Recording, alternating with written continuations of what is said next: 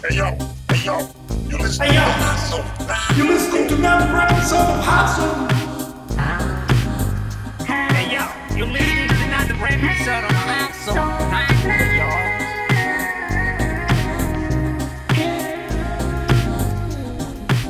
Hey, yo, you listening to another episode of now? Hey, what up? You're listening to another episode of Hot Sauce Now.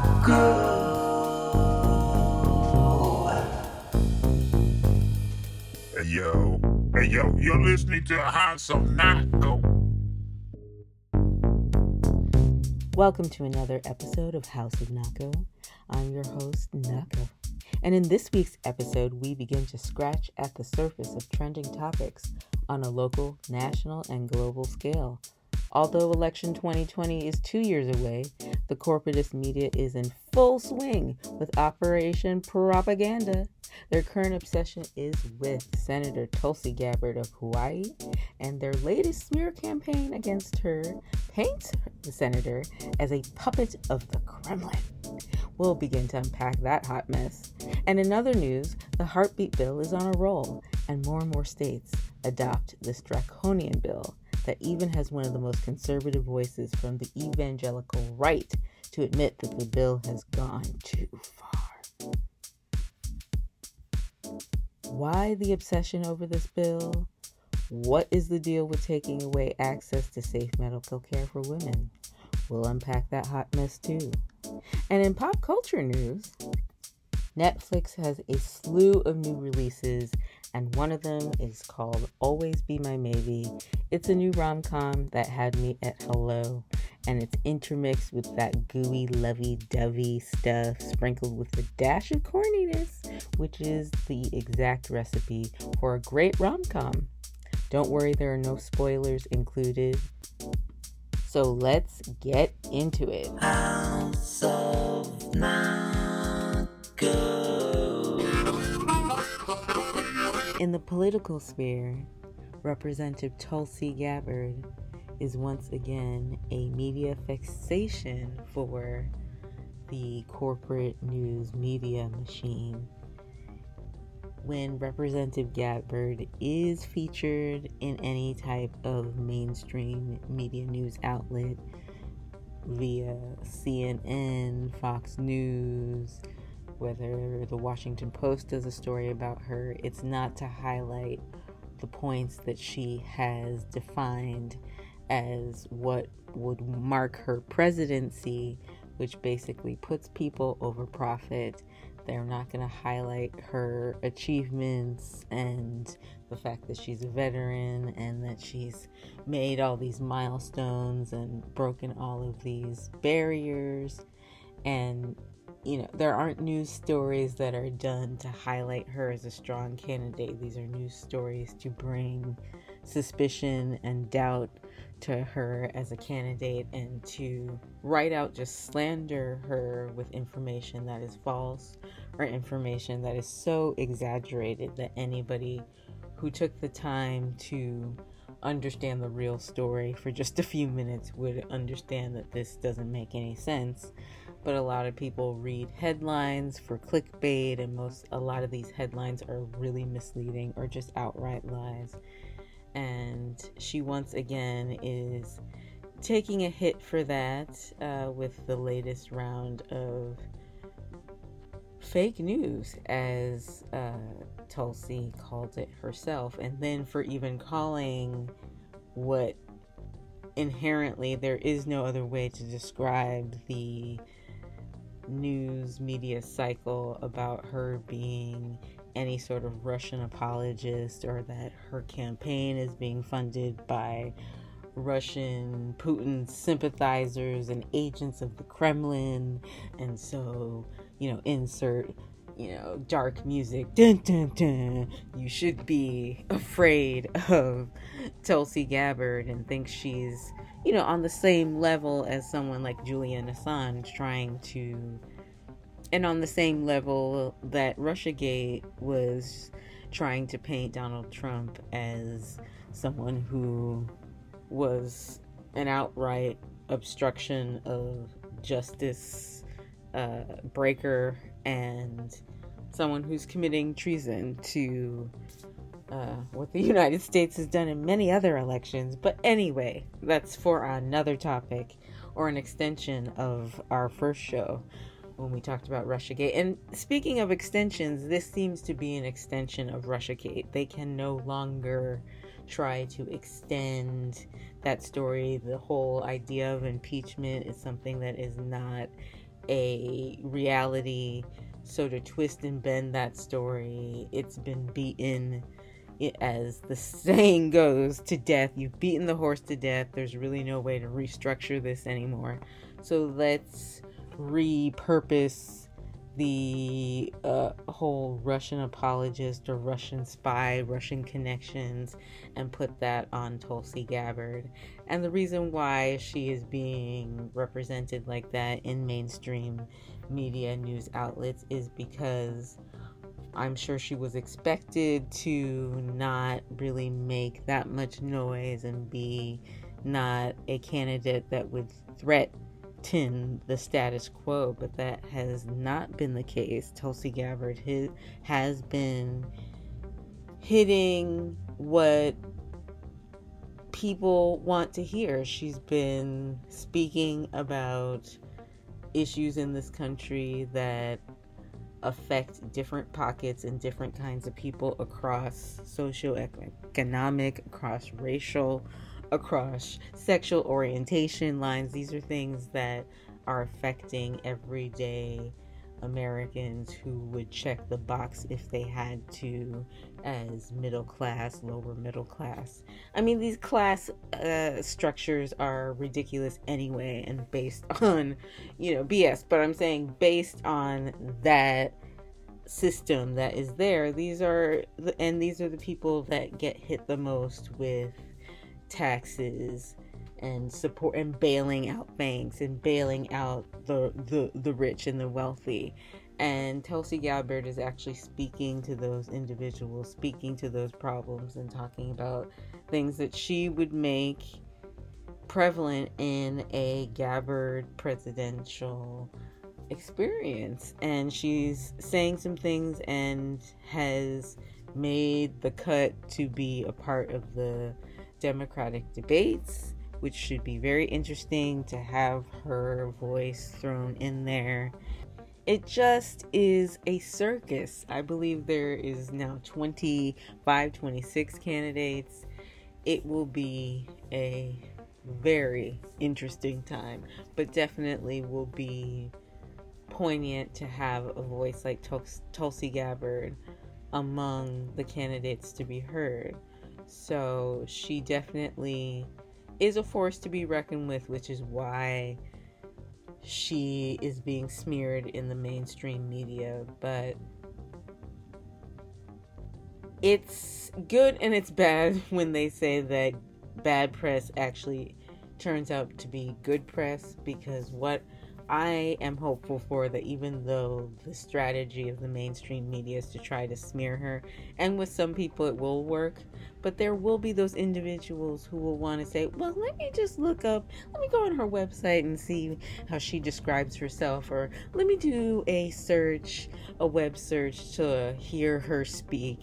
And that might enlighten some people who still have the ability to think for themselves to come to their own assertions and make your own decisions after you hear where she's coming from, where it's something that she's constructed rather than an article about her from a mainstream media outlet.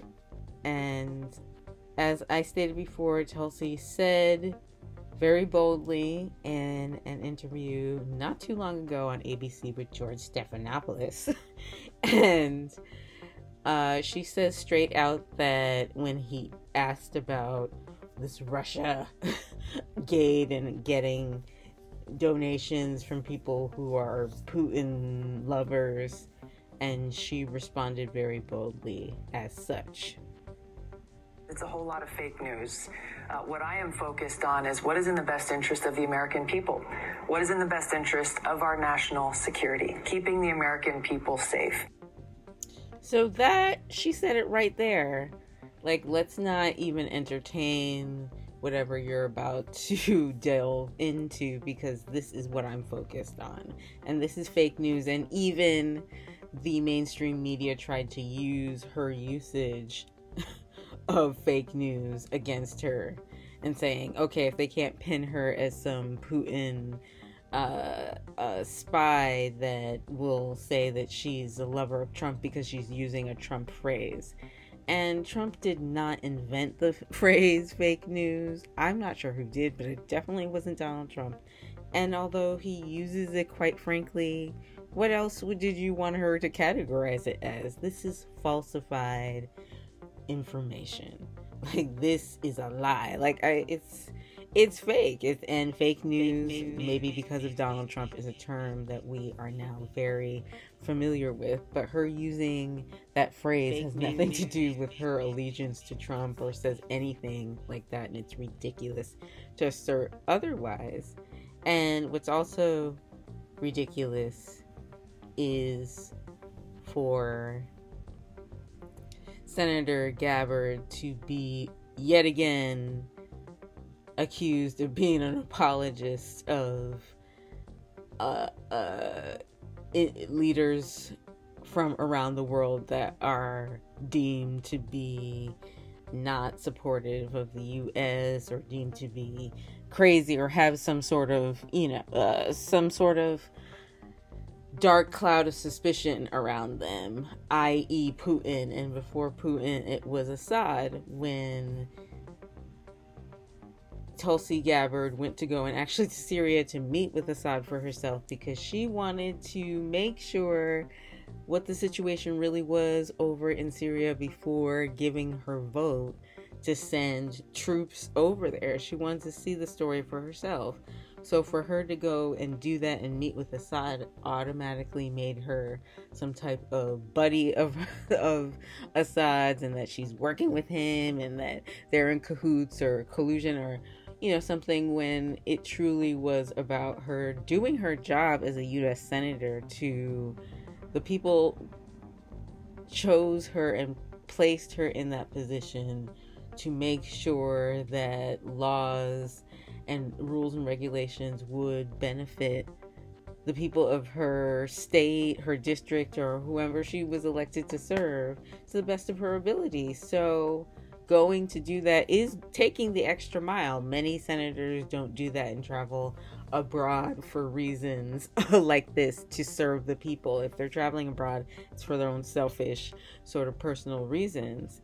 And so, for the mainstream media to say that the contributions of three people for a thousand dollars each, one of them a United States citizen who has who is a decorated professor at Columbia, yes, of Russian studies, and is called a, a Putin apologist, gave a thousand dollars. A woman named Sharon Tennison who uh, this uh, donated five times, and the sum that she donated has not been revealed. And then the third giver was quote unquote Goofy Grapes, did not give a real name. His alias or her alias is Goofy Grapes, and gave a thousand dollars. It is uh, believed that Goofy Grapes is a former employee of RT Russian TV. Shout out to them. What's up?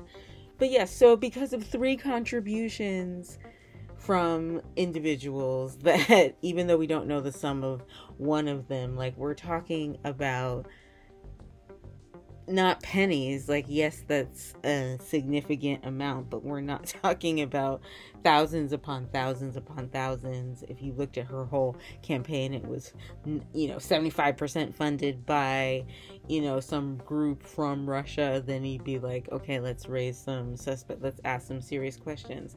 But three separate donations like this is nothing to cause any type of suspicion about let alone call someone a agent of the kremlin because of these three donations. This definitely is coming from another place to try and vilify uh, Tulsi Gabbard or make her seem as suspicious and un American as possible. And I am not the only one who agrees with uh, that assertion. The RT did in, did an interview with a uh, Democratic politician who ran for a, I believe, a council position, and uh, she had some of the same sentiments because anyone, as I stated before, who has common sense and takes some time to look at this not from the perspective or the gaze or view of mainstream corporate media, you'll come to this assertion as well. Fresh in your head, here is of I don't think they're credible allegations at all. Um, uh, you know, I guess I think this whole thing about Russia is so completely overblown. What the media is doing is making it uh, that she's an essentially an agent of the Kremlin, which is so ridiculous. So I think what she needs to do is essentially tell the world that listen, three people with um, you know minimal ties to Russia, not even ties to Russia, just a, just an independent opinion uh, had given to my campaign out of 65,000 donors. So, you know, you can't really make an argument that, um, you know, that my, my candidacy is uh, supported by Russian propaganda machine. You know, it's silly. And I think if she keeps on uh, kind of promoting that message, people will be able to see uh, what's really going on. Totally agreed. And this woman's name is, or the former council, New York City council person, Marni Halasa, I believe. And she was on point. I mean, there's really nothing more else to say about that.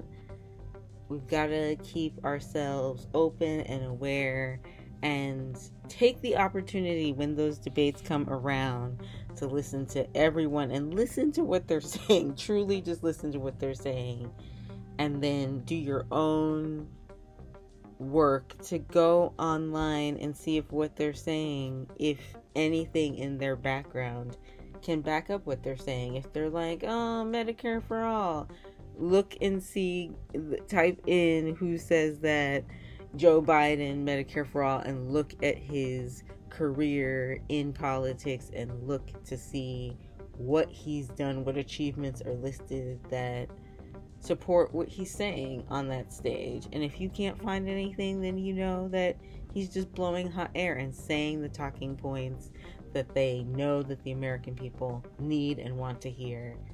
But people have got to back it up with what have they done at this point. And I believe Tulsi Gabbard is one of those candidates that puts her money where her mouth is this woman went to Iraq twice, okay? She's not a joke or a game. And we need someone who's not playing around and someone who has a heart for people over profit in charge and leading the helm in this country. Hey yo, hey yo, you're listening to the House of Naco. Heartbeat Protection Act of 2017. This bill amends the Federal Criminal Code to make it a crime for a physician to knowingly perform an abortion, 1. without determining whether the fetus has a detectable heartbeat, 2. without informing the mother of the results, or 3. after determining that a fetus has a detectable heartbeat. It provides an exception for an abortion that is necessary to save the life of a mother whose life is endangered by a physical, but not psychological or emotional, disorder, illness, or condition. A physician who performs a prohibited abortion is subject to criminal penalties of fine, up to five years in prison, or both. A woman who undergoes a prohibited abortion may not be prosecuted for violating or conspiring to violate the provisions of this bill, You've just listened to a summary of the H.R. 90 bill, which is in its full name the Heartbeat Protection Act of 2017. There are many states that have already passed this bill, and it is definitely a major topic in both corporate sponsored media and independent news because this bill is seen as a prelude to the overturning of Roe versus Wade, which would make abortion illegal in all 50 states in the United States, a draconian move, a draconian law. This bill, this heartbeat bill, is. That's not just my opinion. There have been many politicians, people, activists in the community, even the infamous Pat Robertson was the head of the Christian Broadcast Network, I believe, who has been a strong opponent of abortion and has taken a very public stance against it in the past and has it's been on record. Has recently after Alabama passed their version of the heartbeat bill went on record to say that Alabama has gone too far and that's a direct quote from Pat Robertson on the 700 Club. So he made a declaration on television. And he said it's an ex- extreme law that they want to challenge. I'm sorry, it's an extreme law and they want to challenge Roe versus Wade. But my humble view is that this is not the case we want to bring the Supreme Court because I think this one will lose, he said. End quote. And it's not like Pat Robertson is the end all be all, but I do think it's very poignant for someone who has been very vocal about their pro life views and is seen as a leader in the evangelical world. For him to come out with a statement like that really says a lot, even though, as I said, his word is not law, his he's not God. However, it is really something to think about. Something else to think about is why is this bill even such a big deal? Why is there this push to want to take away abortion rights from women in the state? And many are championing to make it illegal in all 50 states. Like, why is this such a passionate concern? And when I say passionate, there are people who are making this their life mission on either side, whether they're pro life or pro choice. But since these rights are being uh, taken away from women, my question is why? My first question was, well, for the proposers of this bill, there has to be some evidence out there that shows that there's a disproportionate amount of abortions being performed in this country and it's starting to hurt the birth rate and we as a species will become extinct because there's so many abortions like something um, of that ma- magnitude and it's interesting the first point of my research came to the fact that abortion statistics are really something that can be skewed either way to what or wh- what side of the aisle that you stand on, whether you're pro life or pro choice. And I'm saying that because the information on abortions performed in medical clinics, for some reason, is not mandatory by any state entity or the CDC, which collects information like this. So it's all based on voluntary information. So, right then and there, it can give an opportunity for either side to skew the facts in their favor. And that's exactly what I saw. I saw extremely high numbers from organizations and websites that were clearly pro life. And I saw numbers that were way lower that countered that for the websites that were pro choice. So again, it's almost like you have to make up your own mind and and come to your own conclusions. But my first question was where is this really coming from, despite the fact of wanting to control and have control over w- what women do with their bodies?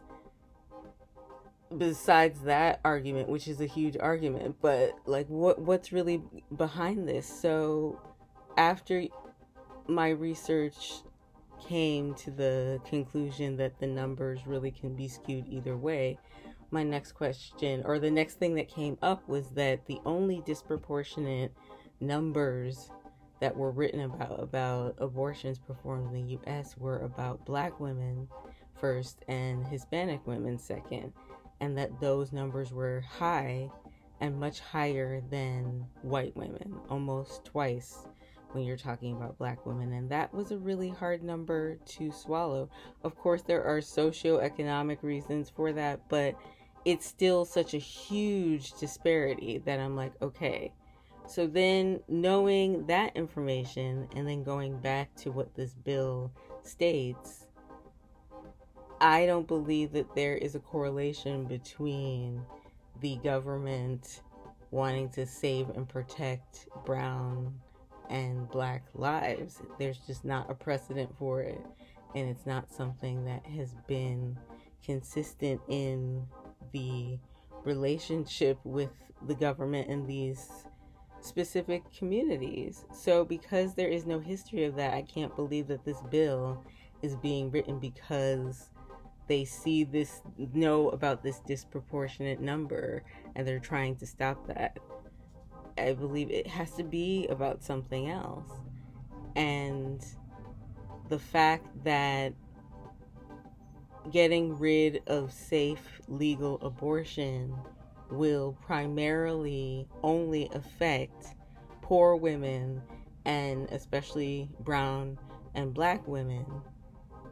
And if we go back to history before Roe versus Wade, when it was illegal and only safe for people that could afford it because it would it was illegal. So it was extremely expensive or you had the means to go to Canada or go to France or go some to another country where it is legal.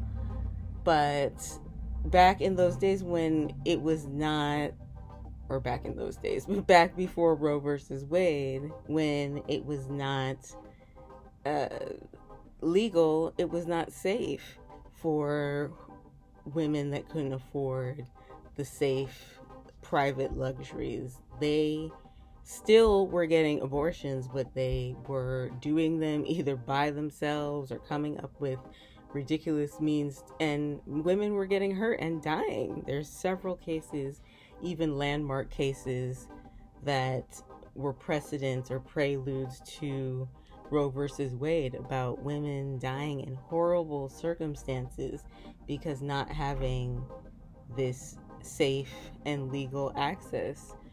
Choice to do if that were to be something that you had to go through that you would do it. And that and that will decision will be between you and your maker and then that's it. For us to be so I really like this one particular letter that a hundred and 50 Tennessee faith leaders, many of them Christian. They sent a letter to the governor of Tennessee, Governor B. Lee, urging him to oppose the heartbeat legislation. And just parts of their letter were so moving, and I believe should be the anthem of how each side should look at this issue. There's a part of their letter that reads Because we trust pregnant people, we know that these decisions are informed by tremendous reflection and not taken lightly. When a person decides that abortion is their best option, they need community support, not obstacles preventing safe access to medical care. While there are varied opinions on abortion based on religious belief, as persons with deep faith commitments, we affirm a person's right to decide when to become a parent or expand their family. They wrote, As people of faith and as Tennesseans, we believe in loving our neighbors and treating one as we would like to be treated with compassion, dignity, and with respect. Those Tennesseans got it right. I truly believe that whatever side of the aisle that you fall on on this issue, we've got to not judge one another and know when to understand when a belief is personal and that we don't need to project our beliefs on others and that we need to be there for our citizens, our community, and especially when medical care is on the table.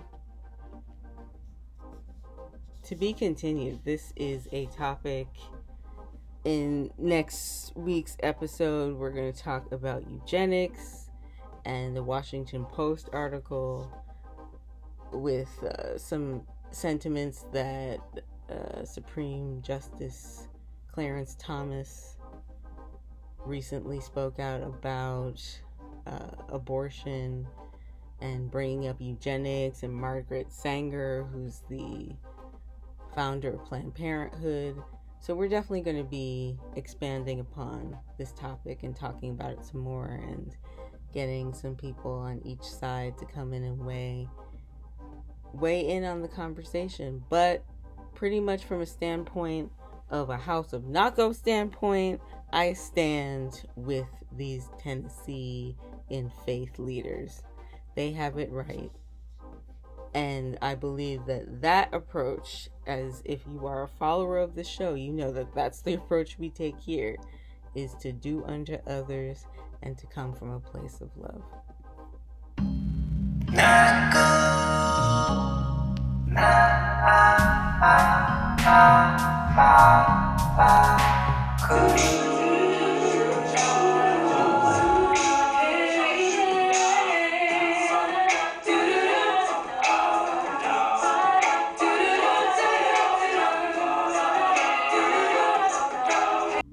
Always Be My Maybe is a new release from Netflix and a, a romantic comedy that's directed by Nahnatchka Khan and starring Ali Wong and Randall Park. According to an article on Deadline in 2017, they coined the film as two childhood friends who find themselves in vastly different socioeconomic situations when they fall in love as adults. End quote. And this film released in select theaters on May 29th, just a few days ago, and then on Netflix May 31st. And there are no major spoilers, so don't get scared. But I will share a few thoughts about this movie. The reason why I wanted to give it a no spoilers review is because I thought it was excellent.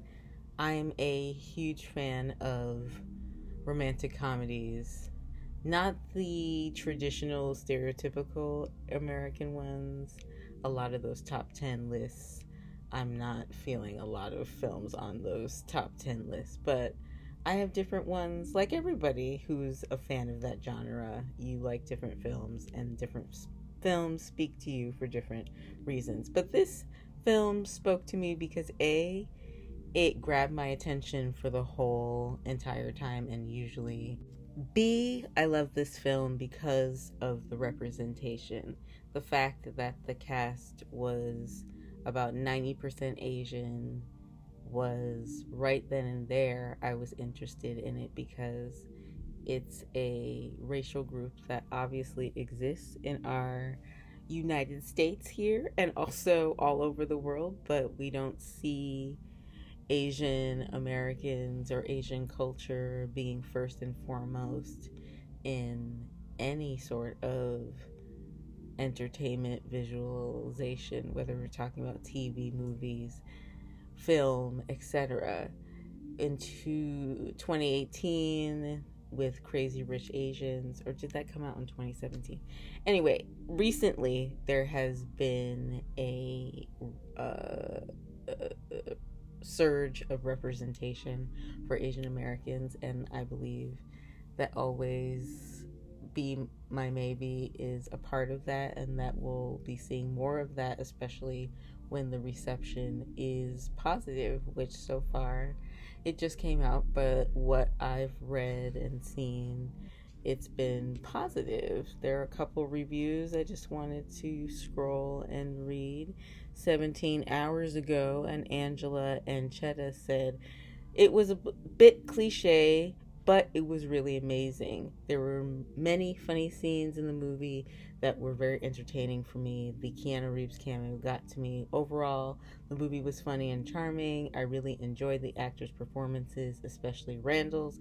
Love that guy. The Asian representation in here was great, but I feel like it was a bit forced.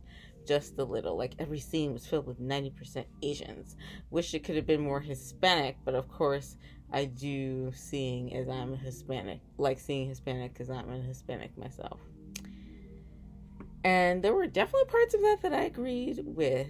Uh, next review, a Roy Cabelnelt wrote two days ago that I felt the movie was a bit slow at the start, but it did eventually get its groove with some really, really funny scenes, particularly the one involving Keanu, which makes me wonder how the hell they were able to get him to star in this small movie after the enormous success of John Wick series. Vivian Bang stole every scene she was in, and I didn't know Randall Park was such a good rapper. Anyway, a pretty solid uh, feel good rom com, highly recommended. I completely agree that snap snaps to you, Roy. And I mean, I'm not going to read all of these reviews. That could be a separate um, entity, but pretty much it was a, a a lot of Asians were obviously giving thumbs up, but there were people they have their pictures here too, and of every race and nationality and creed who said that they loved this movie and that it was a great rom com, feel good movie, and everyone was feeling Keanu. And especially for myself, that I was unaware he was in the movie because I did not watch the trailer in full because I was go from like the first couple seconds. I was like, okay, Randall Park, love him. Ali Wong, love her. Just finished watching Tuca and Bertie, and I loved Ali Wong and um, Tiffany Haddish, who are the stars of that cartoon. And if you're into Adult Swim type, BoJack Horseman, and Bob's Burgers, that's a great um, uh, series to watch on Netflix. But anyway, back to Always Be My Maybe. And yes, the Keanu Reeves uh, cameo was on point. It was excellent. It was a great choice. And someone in the comments asked, how could Keanu be a part of such a small film after he's basically this huge superstar? I wondered the same thing, but I found the answer in an interview with Ali Wong and Randall Park. Speaking of a new friend, Keanu Reeves. And Ah! how did that, friend, right? yeah. How did that come about, and um, what did he bring to the project? Well, we, you know, he serves as one of Sasha's love interests, and we wanted someone uh, when when Marcus finally decides that he's going to tell Sasha, you know, like I, I have feelings for you. We thought, what would be Marcus's worst nightmare? Who would be his, his, you know, the absolute worst person for Sasha to be dating? And, and we wanted to be like an Asian American icon who was funny and a great actor, and who, there, there's literally no one else besides Keanu. So he was always our first choice. Um, and the script was sent to him, and And we never thought we'd get him. There, never was thought like we'd it was, get it was such a long shot. There was no way he's gonna say yes to this. We could know? even do like a movie about Getting- getting, Keanu. yeah. and just call Yeah. it Getting Keanu. Getting Keanu. Yeah. Um, yeah, and then you know he got sent the script, and uh, he he had watched my special, Baby Cobra. he was quoting lines from her special. So Yeah, and then when and then he read the script and he said yes. He, he I think he literally wrote, "I would love to be. It would be an. I would be honored to be part of your love story." Oh, I'd be honored to be a part of your love story. Oh, so beautiful. So his role in it, don't want to give too much, is refreshing and even if you know he's going to be in it, it still is surprising if you saw the trailer beforehand or listened to this podcast. So definitely check it out. If you're a rom com type of person, you love that gushy feeling inside, and yeah, you're looking for a new movie to get down with on streaming, definitely recommend this flick. And I kudos to Netflix, kudos to Nahnatchka Khan, the director, kudos to all the actors, big ups. And big ups to Netflix for greenlighting this and looking forward for the green light for more projects that represent or representation matters.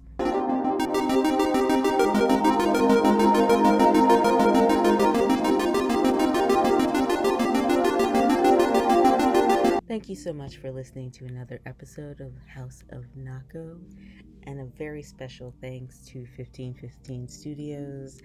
And today we're closing out the show, and we're going to close out every show by implanting seeds of love because that's what it's all about. We need love, love, love, love, love, love.